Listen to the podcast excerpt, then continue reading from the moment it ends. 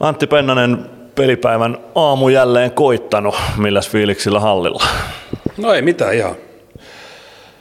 Hyvällä mielellä ei tässä, tässä mitään ja samalla aina tämmöinen tuttu odottavainen mieli ja sitten, sitten toki äsken tuossa käytiin läpi vähän, vähän vastustajaa ja vastustajan pelaamista ja omaa pelisuunnitelmaa. Että ihan semmoinen, miten nyt sanoisi, keskittynyt ja odottavainen ja samalla myös semmoinen oikealla tavalla rento, että ei tässä vielä ihan hirveästi 18.30 tapahtumia kuitenkaan jännitä.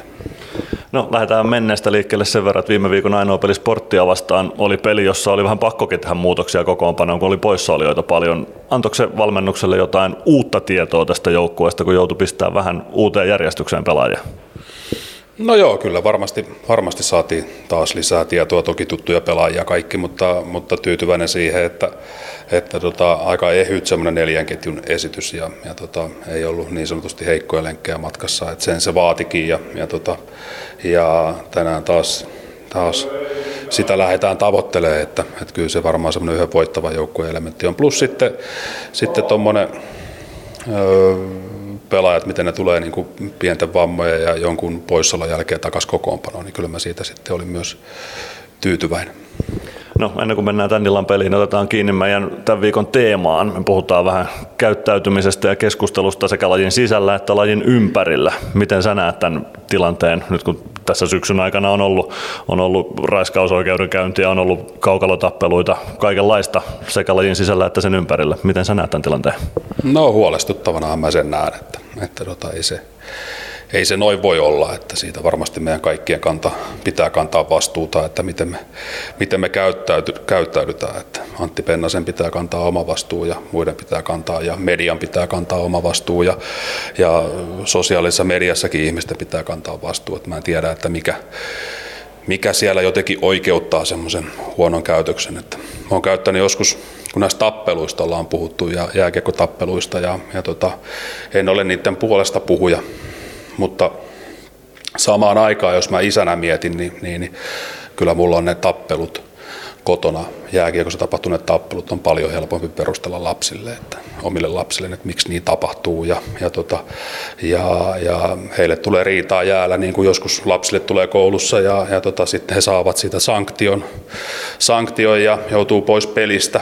Ja tota, joskus joutuu kärsimään vielä toisenkin pelin, että se on aika, aika niin kuin helposti lapsille perusteltavissa, että tunteet kuumenee ja sitten siitä tulee rangaistus. Kun sitten taas toisaalta toinen juttu, mitä, mitä mun on todella vaikea jotenkin lapselle puhua niin kuin järkevästi, on se, että miten, että et miten katsomossa käyttäydytään. Et siellä voidaan huudella aika paljon erilaisia kirosanoja ja vitut ja saatanat heiluu ja, ja, tota, ja, ja kaikki muutkin niin todella ala-arvoiset sanat ja, ja, tota, ja aikuiset on vielä, jota niitä puhuu. Niin, niin joskus lapsi on kysynytkin, että, että mitäs tämä nyt on. Niin, niin tosi hankalaa on sanoa, todeta vaan, että käyttäytypä tyhmästi. Ja, ja mä ainakin tiedän, että, että kun poika on ollut katsomassa peliä, että missä päin katsomoa se on ollut, että sen kuulee kotona sitten puheesta ja siitä käydään keskusteluja. Ja, ja samaten sitten myös sosiaalisen median käyttäytyminen tai, tai senkään käyttöön, vaikea mun on mitään tappouhkauksia ja muita, mitä täällä heitellään, niin vaikea mun on niin kuin lapsille niitä perustella, jos ne jostain saa kuulla tai nähdä ja nykypäivänä ne aika usein sen saa nähdä, niin todella hankala. hankala. Että kyllä mä niin kuin semmoista kypsempää käyttäytymistä odotan ja, ja media myös. Median pitää jotenkin myös katsoa peiliin ja miettiä, että miten se puhuu jääkiekko ihmisistä ja millä tavalla ja, ja, ja miten ne oikeuttaa ja, ja näin. Että heillä on kuitenkin sekä sosiaalisessa mediassa että, että, että toisessa mediassa heillä on kuitenkin aikaa myös miettiä. että et se pelaaja, joka tuo tappelee jäällä, niin se tulee aika nopeasti ne tilanteet ja, ja tota, se on aika spontaanikin toiminta, mutta on kirjoittanut takana, niin kannattaa heillä on kuitenkin aikaa pohtia, että mistä paikasta mä tätä kirjoitan, että syljekö mä omaa pahaa ulo, oloa ulos ja mistä mun pitäisi ottaa vastuu. Että, että, tota, että pitkä tarina, mutta, mutta tota, mä oon tota esimerkkiä käyttänyt, kun puhutaan tappelusta esimerkiksi.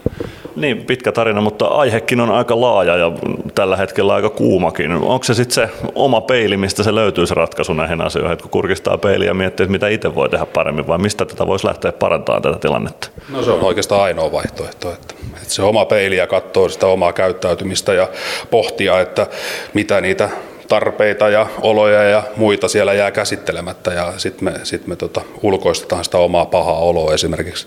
Esimerkiksi mä joskus tuomareihin ja, ja, tota, ja sitten, sitten varmaan jotkut muut, niin vaikka pelaajiin tai valmentajiin tai, tai johonkin muuhun, niin kannattaa pohtia, että mitä siellä on taustalla ja, ja tota, meillä on kuitenkin aika vastuullinen rooli tässä ja, ja, tota, ja se, että jääkiekko on saanut aiheesta rapaa, niin, niin, niin kyllä meidän kaikkien jääkiekkoihmisten pitää miettiä sitä, että miten me käyttäydytään, miten me puhutaan toisistamme ja, ja, tota, ja ja sitä kautta niin, niin, niin voidaan saada tästä parempaa ja, ja tota, yhteisöllisempää ja kunnioittavampaa ympäristöä. Ja tavallaan syytön osapuoli kärsii, eihän tässä lajissa itsessään ole mitään vikaa, vaan meissä tässä lajin ympärillä. Me aiheutetaan sitten tälle hienolle lajille hallaa erittäin hieno laji, jossa tota, on mahdollisuus oppia monenlaisia asioita. Ja taas mä puhun lapsista, niiden on mahdollisuus oppia monenlaisia asioita, jos ne on jääkiekossa mukana. Ja, ja, tota, ja se vaatii meiltä aikuisilta sitten myös kentän laidalta sen tyyppistä käyttäytymistä, että lapset voi oppia jotain. Että kyllähän tästä niin kuin varmaan varmaan lasten ja nuorten urheilu, kun mennään ja sinne mennään kuuntelemaan aikuisten käyttäytymistä kentän laidalla, niin, niin, niin ei se kyllä aina myöskään kestä päivänvaloa. Että kyllä meillä niin kuin, nyt ryhdistäydytään kaikki aikuiset. Nimenomaan nyt ruvetaan ryhdistäytymään. Tästä jatketaan keskustelua tällä viikolla, mutta mennään tässä haastattelussa vielä illan peliin. Mitä asioita Lukosta kenties nostitte joukkueelle esille tuossa palverissa?